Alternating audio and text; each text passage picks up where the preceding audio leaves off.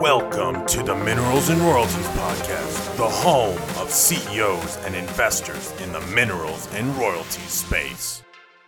Hey guys, this is Tim Powell from the Minerals and Royalties Authority. I recently sat down with Darin Zanovich, President and CEO of Mesa Minerals, who came back onto the podcast to talk about some of the recent exits that their team has had in their Mesa 2 vehicle as well as the launch of Mesa 3, who re upped with NGP earlier this year and has already tacked on over 5,400 NRAs in the Haynesville and the Permian through their ground game. Let's jump into the episode and hear more of what Darin had to say.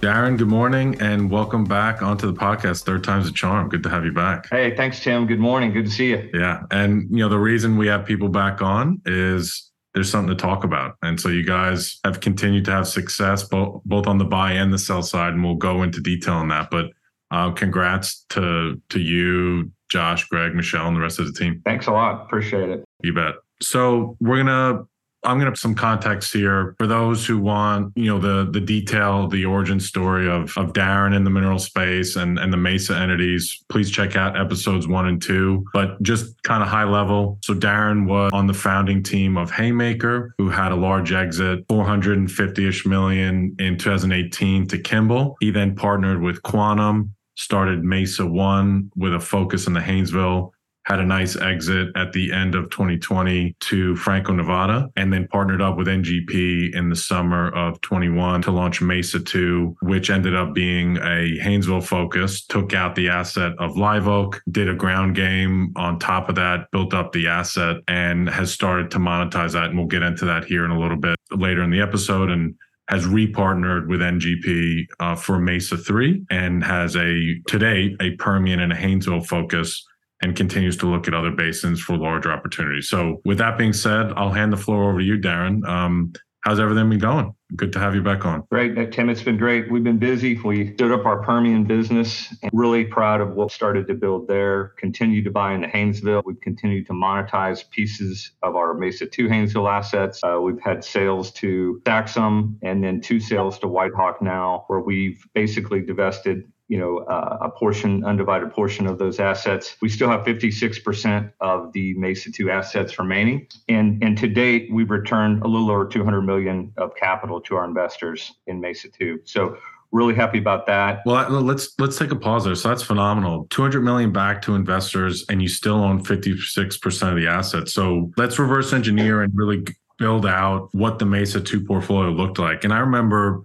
one thing I have to give credit to you for, you and your team, is that when you've seen these pockets of opportunity, you've executed and you've created a lot of value for your your investment partners along the way. An inst, you know example of that is in early 2021, you know, when we were talking, you're like, hey, Tim, there's an opportunity up market to roll up uh, portfolios. The publics aren't as active. And I think, you know, we've traditionally been ground game focused, but I think there's an opportunity here to, you know, do something in the 100 to $200 million range. You later partnered with NGP and you took out the Live Oak asset. So why don't you, you know, give a little context on that? what the footprint was and then you you've kind of said your one two punches chunky acquisition layer the ground game on top of that to really build it out. So you get the flag in the ground and then and then you scale it. So why don't you walk through that story and and what the asset became and then you know what it was at its peak when you started divesting off pieces to Saxum and Whitehawk. Yeah, perfect. So yeah, that that it has kind of been our strategy and the recipe is, you know, buy a larger acquisition in a basin where we believe we can apply our ground game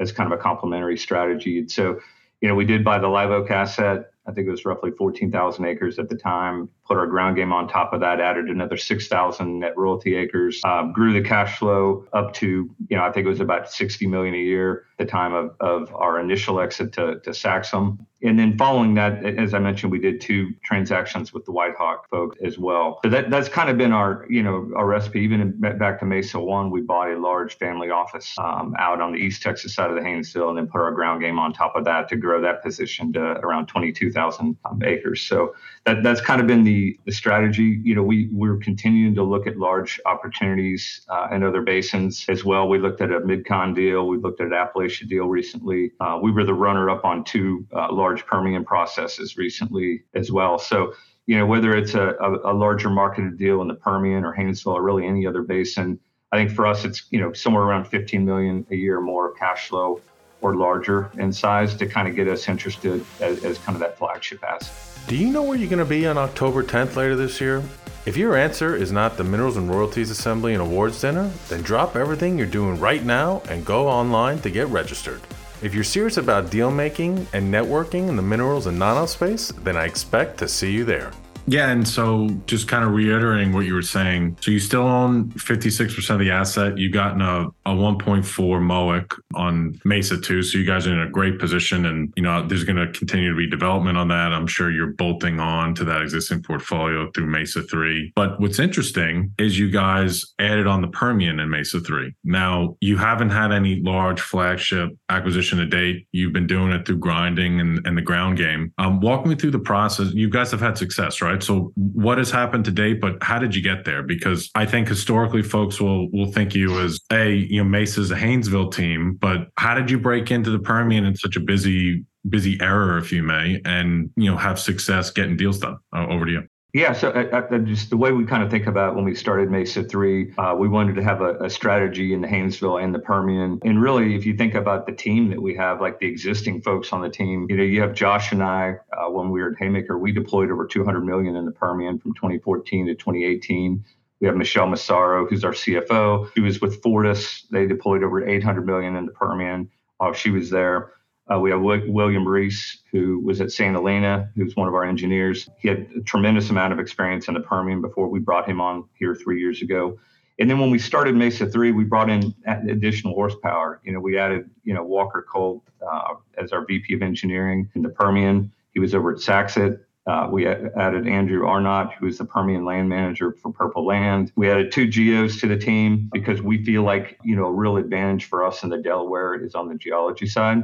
So we really beefed up the team. We had a lot of existing talent on the team that had Permian experience. So so that was all, you know, something that we had planned. We also wanted to continue on in the Haynesville. We built a really good ground game machine in the Haynesville. And, you know, I think ground game wise, if you if you look at the team that we have, I mean, we have over 35 buyers and you know, you you've talked to a lot of folks. You know, a lot of folks that do ground games um, in the Permian and other basins. I mean, I believe we we might have one of the largest scaled teams um, that, that's out there that that do an acquisition. So uh, we're really happy about that. Uh, we're really happy about you know, the amount of money we've, we've been able to put to work. You know, we really got the, the commitment from NGP in December for 150 million for to start Mesa 3. And since, and really we didn't get our Permian ground game up and running until probably January or February. And since then, you know, we've deployed over 70 billion to date uh, in roughly a six month period between the Permian and the Haynesville, you know, and, and built out a nice portfolio. We, you know, we've added another 2,700 net royalty takers in the Haynesville.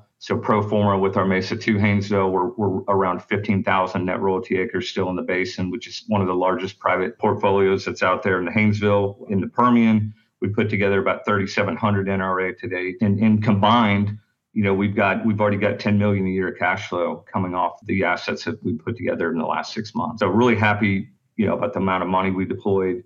Probably 60% of that 70 million has been in the Permian over 35% of the money capital that we've deployed recently uh, in Mesa 3 has been in Loving County. So we've kind of taken the strategy of in, in the Permian of you know geo-driven, Texas Delaware focused. We'll still buy in the Midland, focus on best rock. We'll we'll revisit the Permian in a second. Talk to me about what the Haynesville feels like today. I mean, you guys rode gas prices up. It was happy days last year for sure. Eight nine bucks an MCF at times in the year. Um, we, have fallen off the cliff. It went down to sub two for a little bit. It's floating around two to three bucks an MCF now. That kind of price volatility locks up deal flow, right? So, how have you seen the ground game and minerals and landowners and what are those dialogues like with your your big land team I'll, let's start there yeah i'd say there, there's had to be a reset from the from the commodity price shift that we've seen. Um, that's taken a while. You know, things are, are quite a bit slower now in the Haynesville. There's definitely more competition that has moved in. Probably more of the competitors have moved into the Texas side because it's easier with the tax rolls than the Louisiana side. But you know, the, the the Haynesville and the Louisiana side is much like New Mexico. When I've talked to you know folks there, I mean, you've really got to go on the front end and spend a bunch of money on title and, and really have a commitment to to that and and we've done that and we have every section in the basin you know evaluated and and we can move fast. And what we've found is, you know, even when there's new folks that have come in, you know, most most people are going to shop a deal back to us in the Haynesville. We, we we usually get last shot at most deals over there. Hey guys, I wanted to take a quick break from the conversation to say thank you to all of our podcast sponsors. Looking to ramp up deal flow for your minerals and non-op ground game? Since 2019, the Texas Mineral Company has closed on over 120 deals, totaling 110 million in value with deal sizes ranging from 50K upwards of 5 million. Whether you're looking for white space, permit, DUC, PDP, AFE, or wellbore only deals, the Texas Mineral Company has got you covered. For more information on how to source deal flow from the Texas Mineral Company, please email Toby Martinez at toby at thetexasmineralcompany.com. Over the past 20 years, Riverbend Energy Group has been the definitive leader in the non op and mineral space where they are actively acquiring minerals in the Delaware Basin, Midland Basin, the Williston, and the Eagleford. Following their $1.8 billion sale of their non op platform in 2022, they are also back actively acquiring non op interests in the Delaware Basin, Midland Basin, and Williston. If you have minerals or non op working interests in these areas that you would like to sell, then please visit www.riverbendenergygroup.com for more information. Farmers National Company has oil and gas experts located across the country ready to provide you unmatched convenience and service for your land management needs.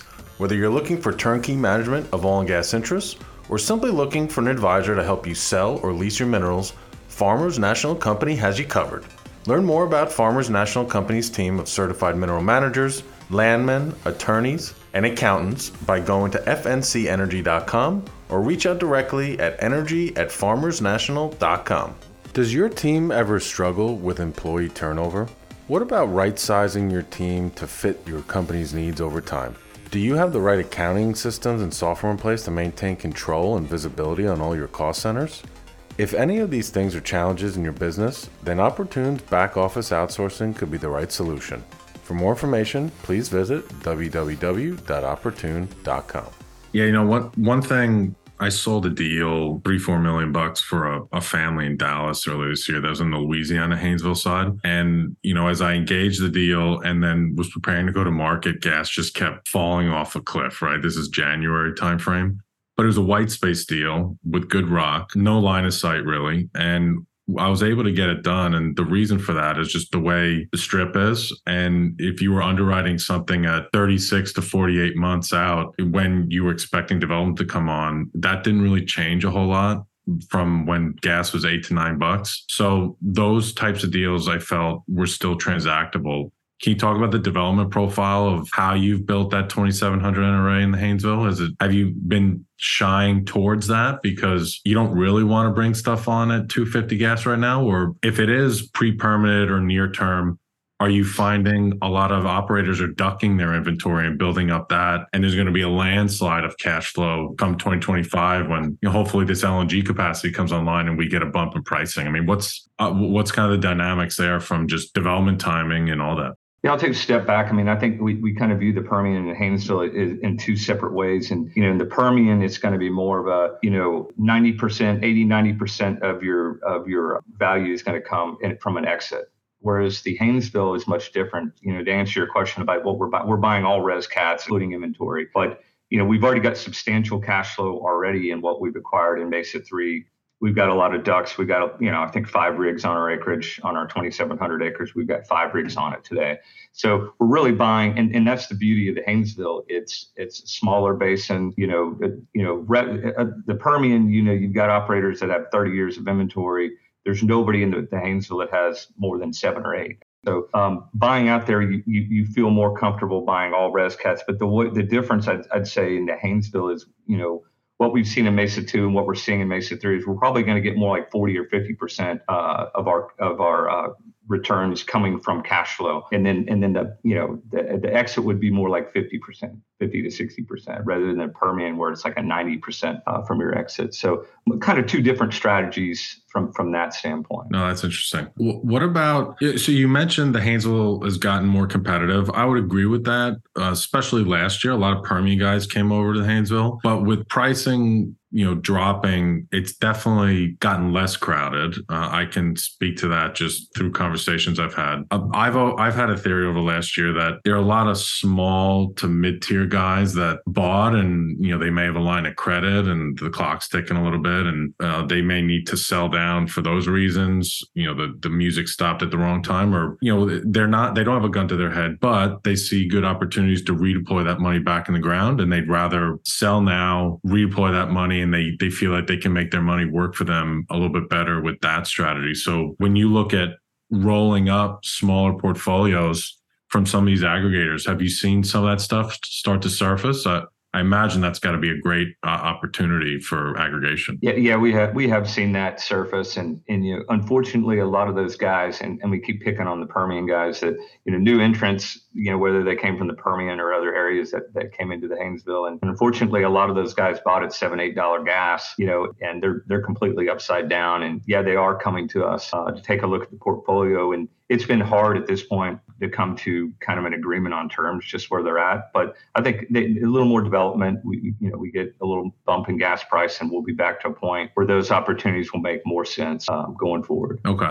All right, so then let's let's focus now back on the ground game and the Permian. I mean, so you have this large team, a lot of Permian experience. You know, I, I just did a, an episode with Scott Steger. He ran one of the the large buying vehicles in the Midland Basin for SRP before starting Santa Fe Energy, and he was with Guidon Energy before that. So pretty extensive Midland Basin experience in his own right. And he just talked about the importance of relationships. And so when you go through the rap sheet of your uh, of your team pretty extensive Permian experience as well. Is it really just experience, relationships is the ultimate differentiator in the Permian, and that's the key to getting deals done? I mean, the life cycle of these conversations with mineral owners is years and years and years. And so, walk me through the dynamic of getting stuff across the line. Are you guys doing any any earnouts or any creative structures? I mean, the 3,700 acres you you put together. What, what does that look like? Sure. I, I think for us, we've we've really just taken what's working for us in the Haynesville as far as our our ground game. You know, we we just brought on our third engineer, brought on a fourth person on the engineering team at, at uh, engineering tech. So we we've got a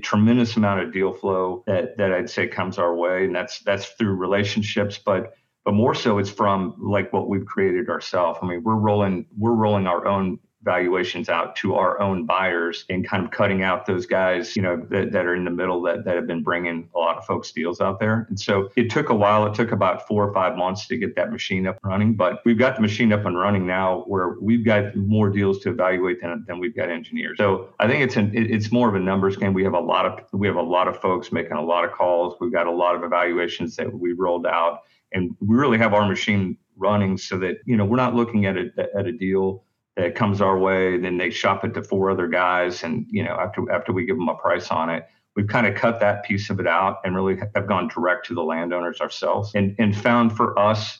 I think the recipe in the it's in the Delaware on the Texas side where we've utilized our geologists and, and the geologists that, that we've got. These are guys that have been operators out there. They drilled wells in the core of Loving County. They've drilled wells on the fringes of the play. And so eh, I think what's important and a lot of people miss on the in, in the te- Texas Delaware side is how geologically complex it is. And you know, every day, you know, we're looking at a deal where talking about you know four zones, five zones, and they've already drilled some wells in that unit. And it's a question of can they come back and infill these other zones, or did they you know, but do they have to co-develop it uh, versus infill it? And so if you get that wrong, you could be 5,000 an acre off. And so we've been there. We've been 5,000 an acre higher than competition. We've been 5,000 an acre off of off of the, the top bid on some stuff. But it but you I don't know how you would you couldn't compete out there without a geologist. And I know a lot of groups do, and it, it's it's scary because it is a complex basin from from faulting, uh, from the debris, from really the ability to understand when there's existing wells in a unit in multiple zones where you can come back and infill. And I think that's the that's the billion dollar question that we we try to get right out there uh, on the Texas Delaware side. Yeah, I was talking to some guys the other day about uh, the Anadarko. You know, the Anadarko. There's folks that are starting to revisit and look at it, and they said, "Listen, the the Anadarko days of 2015 to 17 are over, but there's still really good spots, but it's incredibly complex technically, and there's these very small windows you want to play in." And if you're wrong, you're wrong in a big way. And you don't want to be in these areas. So, you know, you're saying that in, in, kind of the lens of, of Loving or other parts of Texas Delaware, which which is important. I mean, the numbers are so much bigger in the Permian. And so, like you said, if you're off with something on your underwriting, it could be a difference of 5,000 NRA, which, you know, that's not the delta in another basin. That's that's the entire acquisition price. And so it, it matters. You know, one thing I want to revisit, which I found interesting, you said from a value creation standpoint, 90% of the value is coming from the exit in the Permian, whereas the Haynesville, it's more of a balance uh, with development and exit. Can you peel, you know, drill that down a little bit further? I mean, that's interesting to me because at a high level, you go to the Permian because the Permian has the most rigs, right? So there's the most development there. So conceptually, I would tend to think the opposite. But is it just the fact that there's you know, the Permian is the growth engine for scale for these buyers, whether it be a public, you see Viper just taking out GRP or Sitio with all their roll ups. And then there's other private funds that are large aspirations to go public or merge or whatever it may be. And it's just scale is so important. And so that exit market is more ripe versus the Haynesville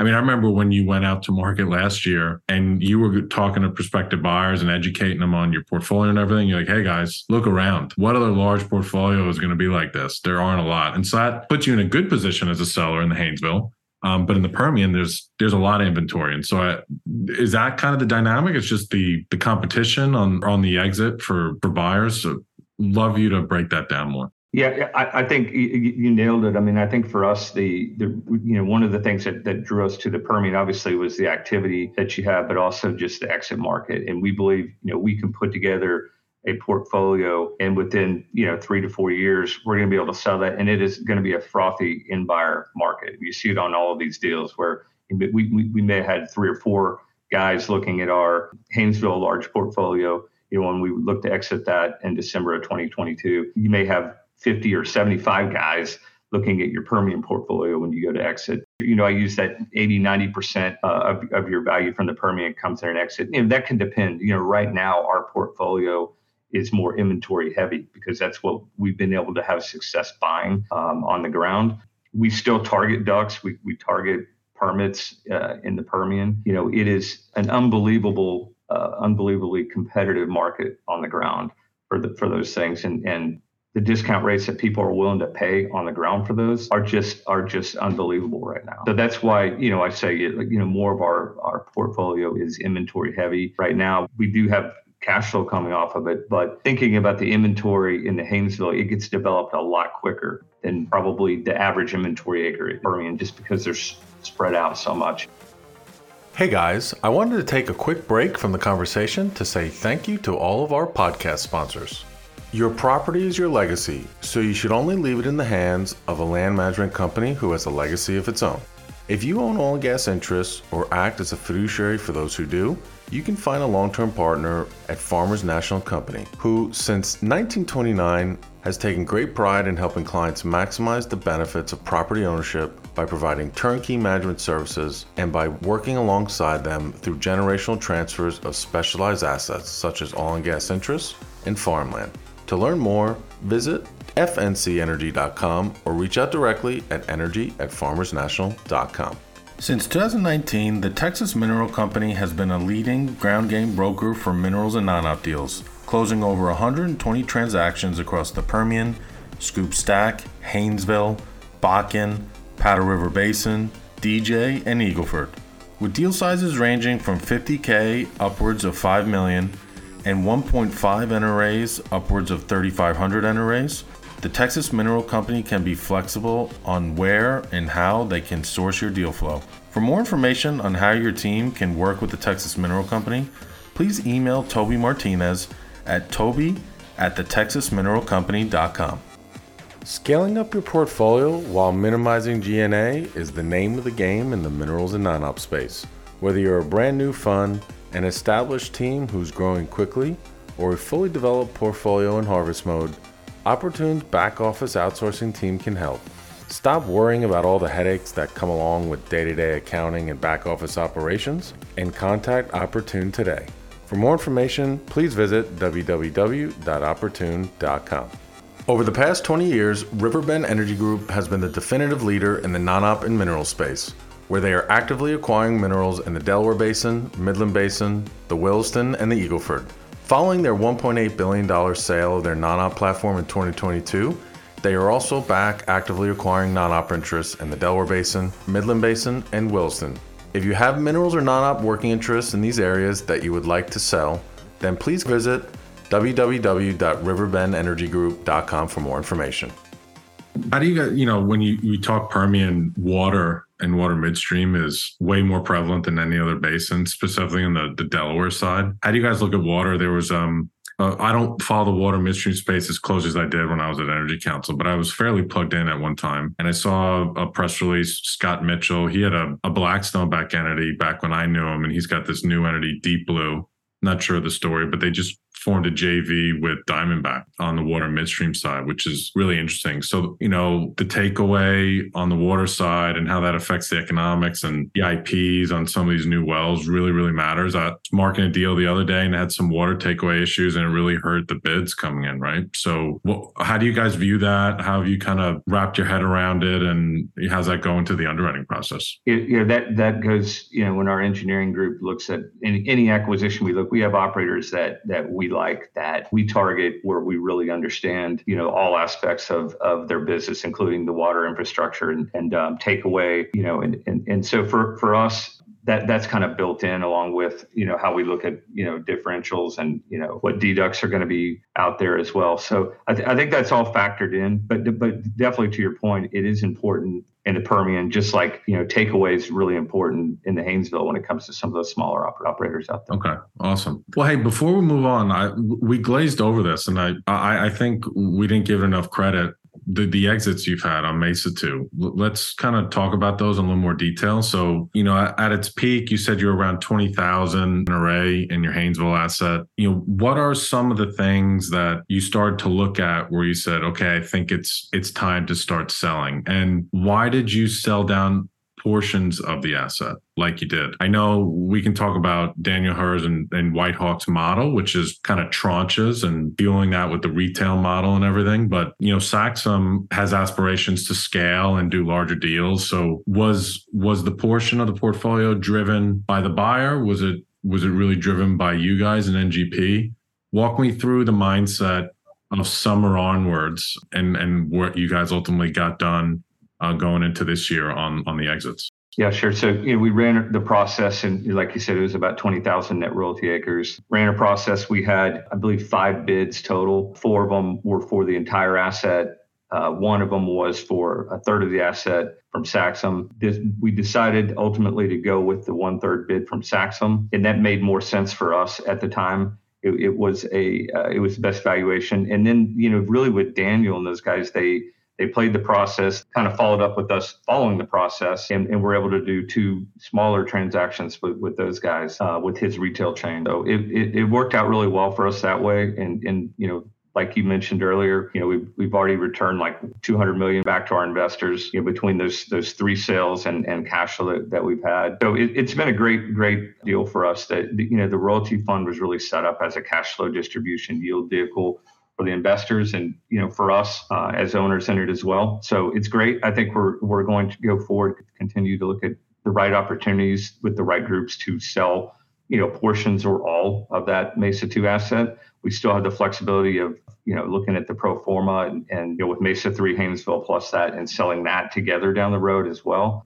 it's still a great asset. It, it's amazing, even with prices are now. You know, we still have about a third of all the, the rigs in the Haynesville on our footprint today, and that's really been consistent over the last two years. Whether we were in a six or eight dollar gas world or where we're at today, we've had a third of the basin rigs on the footprint. So, you know, we, we feel really good about, you know, where we're at today and, and strategically going forward. I mean, it's it's wild that you guys have had these exits and, you know, fast forward a year and a half, you're basically going to be in the same spot you're at 15,000 NRAs today. That's amazing, right? It's, it's it's a little bit like having your cake and eating it too. And you're to get another bite at the apple. And, you know, no one has a crystal ball and can see what's happening in the future, but we're all betting on gas pricing recovering a little bit when there's more demand on the LNG side. So 2025, 2026 onwards, Haynesville's best situated because they don't have the midstream takeaway issues that an Appalachia does. And I think you guys are going to be in a really good spot. So, son of a bitch, you guys are going to do it again. I'm putting I'm putting my money on on Mesa for another great exit in, in a couple years on the Haynesville side, if not sooner. So, uh, well done there. Talk to me a little bit about just. I think this is a testament, Saxum to Whitehawk, to you guys you guys did transactions where the world looked a lot differently at closing than it did in the initial goings. And this is about relationships. This is about doing the right thing and locking arms and, and getting something across the line. What was that process like as you wake up every morning and you look at Henry Hub and it's it's it's red, right? And it's going down and trying to trying to get the deal across the line. What what was those, those dynamics like? I think we we had a pretty good idea. And you know, the, the Saxum guys have really good relationships with the NGP folks. They were backed by them previously, um, Jim and team. So you know, we we had been talking to them even prior to the, the formal process launching. And so we had really kind of been talking to, to them maybe a month or so even before that. So, you know, I, I, it wasn't it wasn't like the type of deal where you're waking up every morning and sweating and looking at it. You know, we we had an idea of kind of the, the long-term gas price that they kind of used in underwriting. And, you know, there was noise definitely going on, but I, it, I, I, wouldn't say that, that it was, you know, something where, Hey, they, they felt like they, they had to deal with us and had to stick with it. I mean, it, you know, they, they had, they had had a gas price that they had underwritten. And then with the WhiteHawk guys, you know, those sales were really more in 2023 after the uh, the larger drop with gas, and so there wasn't as much volatility you know, at, at, the time we did both of those transactions. I think the second one we just closed last month. So, you know, not not a ton of volatility on that one. Okay.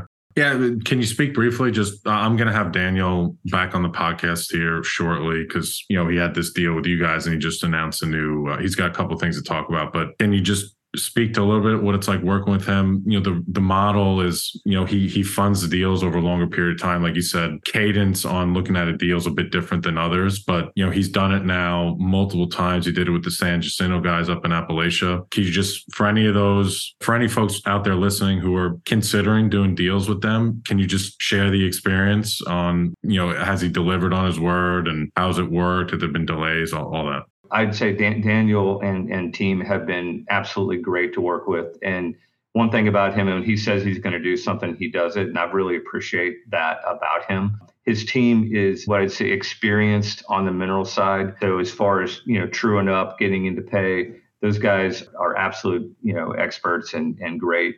They, they've been absolutely great to deal with. Would we, will we do more deals with them? Possibly yeah, I mean, we we've had a great relationship with him. He owes me a dinner, by the way. So when you talk to him, uh, he owes me dinner. But they've been great. They've been great to work with. The Saxum guys were great to work with as well. But you know, Dan, Daniel's retail channel that he uses is definitely an interesting model. If you've got the time to, you know, give them the time to work to work that, the valuation's great, and it was really a win-win on both sides on both transactions we did. Listen, it's it's economics 101, but cost averaging in and cost averaging out of the market is is a way to align yourself with with a counterparty, right? And so I think that what he's doing is a is a, an example of that for sure. But no, I appreciate you sharing your comments. This is going to be familiar to a lot of folks out there in the mineral space who have started to play the non-op game, who have completely transitioned to the non-op game, you know, a little bit of everything. Mesa's looking at doing that later this year, early next year um, in the Haynesville. So why don't you lift the hood a little bit and tell us what you guys have planned on the non-op side? Sure. We, yeah, we, we are looking at launching a call it Mesa non-op vehicle. Uh, probably initial focus would be call it a ground game in the Haynesville, but more broadly, I think open to to looking in in multiple other basins as well. You know, I, I think you know where, where we kind of came up with the idea is you know because of the mineral ground game machine that we built in the Haynesville we're constantly, you know, buying, identifying un, unleased acreage where, you know, we'll buy it and then literally jumping on the phone with Southwestern or Aethon and, and leasing the acreage and just kind of like, look, why don't we just create a vehicle where we lease it to Mesa non-op? We get the AFE that comes in when the AFE comes out. We'll take a look at it, run the economics on it. If we don't like it, we'll sell it down the river to multiple guys who buy AFEs that are out there right? So it's kind of a it, it, was kind of a no-brainer from that standpoint with the amount of deal flow. We know the basin very well. We know every operator. We know type curves across everywhere, spacing. I mean, we we know everything about the basin. So it just made makes a lot of sense. NGP's actually really been pushing us, wanting us to start that business. And we've been hesitant recently because I really wanted to stand up our Permian business and, and give that six months to get that up and running and not have the team distracted on a new business. Like I, I never think you want to stand up two new businesses at once. And so that was kind of the mindset and why it's kind of taken us a bit. But I could see Q4, Q1 of next year where we do launch that business, separate pool capital from NGP out of out of their Fund 12 likely, where we go do that and really take advantage of, I'd say, the synergies and the knowledge we have in the basin is the way I look. Yeah, I mean, it, it's an interesting approach, you know, coming from the leasehold side, which is a little further out than some of the AFE funds out there. But what you're doing is you're creating additional optionality. You're already getting the leasehold bonuses as a revenue stream, right? What, what's interesting about blending non-op with minerals is the, the biggest risk outside of commodities with minerals is development timing. And when you're uh, a non-op work interest owner and you get an AFE, it is in the operator's best interest to make sure you pay. Right. And so development timing risk goes way down. And having that kind of visibility is tremendously synergistic. And there's a liquid market to sell the AFE and carve out an override if you want. You can participate if the economics work. There's a, a, lot of really interesting ways to play it. And I think it makes tons of sense uh, for you guys to get into that space. So I'm excited to see how it plays out. Darin, thanks for thanks again for coming back on. We've covered a lot. You guys have been busy. New units, new units you're going to be launching in the future. Let's bring it all back home. What are some of the takeaways you want those listening to come away with? What are the best ways to work with Mesa? Whether it's guys on the deal front that are looking to bring you deals, whether it's larger end buyers that might be interested in watching your portfolio evolve. Over to you. Just some some uh, final messages, and then we'll wrap up the episode. Yeah, perfect. So look, we're we are open for business in in the Haynesville and Permian. You know, whether it's one acre, whether it's two or three hundred million dollar acquisitions, keep us in mind from that standpoint in buyers, keep us in mind if, if you are looking for large gas portfolio uh, in the Haynesville. And then really, I'd say, you know, if you are uh, an aggregator who's aggregated a royalty portfolio in really any basin in the country that's probably 12 or 15 million a year of cash flow or more and looking to divest, keep us in mind for that as well. We're at other basins. We looked at a, a Midcon deal, an Appalachia deal, an Eagleford deal that come to my mind recently in the last year you know, so we're we're not afraid to jump into another basin. Darin, where where were Haymaker's assets? Just to go down memory lane and tell everyone, you know, the experience you have in different basins. There's a large Appalachia position. I mean, for those who are saying, oh, you know, you guys are Permian Haynesville or majority Haynesville. I mean, you have an extensive experience in your career in these other basins. So just go around the horn really quickly as a follow on to the comment of if you have 12 to 15 plus million a year in NTM, uh, we'd love to talk to you. So just you know to highlight the basins you, you yeah yeah for sure i mean whether it was you know josh and i's experience with haymaker where we literally owned in every basin in the country we did 35 different operator partnerships in pretty much every basin you can think of, from the Bakken to the Midcon to the Permian to the Eagleford. So, you know, and, and as a team, we have a tremendous amount of experience. I mean, Greg Balish, our, our COO and our, my partner, is, is got tremendous amount of experience in Midcon. He was CEO of a Denham backed uh, non-op company in, in Midcon. Uh, Travis Peak, uh, who did a lot in, in the Midcon as well. So we have we have uh, you know experience across pretty much every basin, and you know not afraid to look at any basin. I think our preference would be you know something where we could buy into a large aggregated position where we could then put our ground game on top of it. You're somewhat limited in some basins when you think about kind of core Eagleford and some others, but you know I think it, we would prefer to buy something in a basin where we could you know put our ground game on top of all. All righty. Well, Darin, great having you on as always, and looking forward to catch up in person soon. Great, Tim. Good to see you. Hey guys, thanks for listening to this episode of the podcast. I hope you enjoyed. The Minerals and Royalties podcast is meant for informational purposes only. Tim Powell and the Minerals and Royalties Authority are not promoting any specific securities or investments nor are they providing any type of investment advice. If you enjoyed the episode, then I encourage you to tune in more and also check out the Minerals and Royalties Authority YouTube channel. Thanks and see you next time.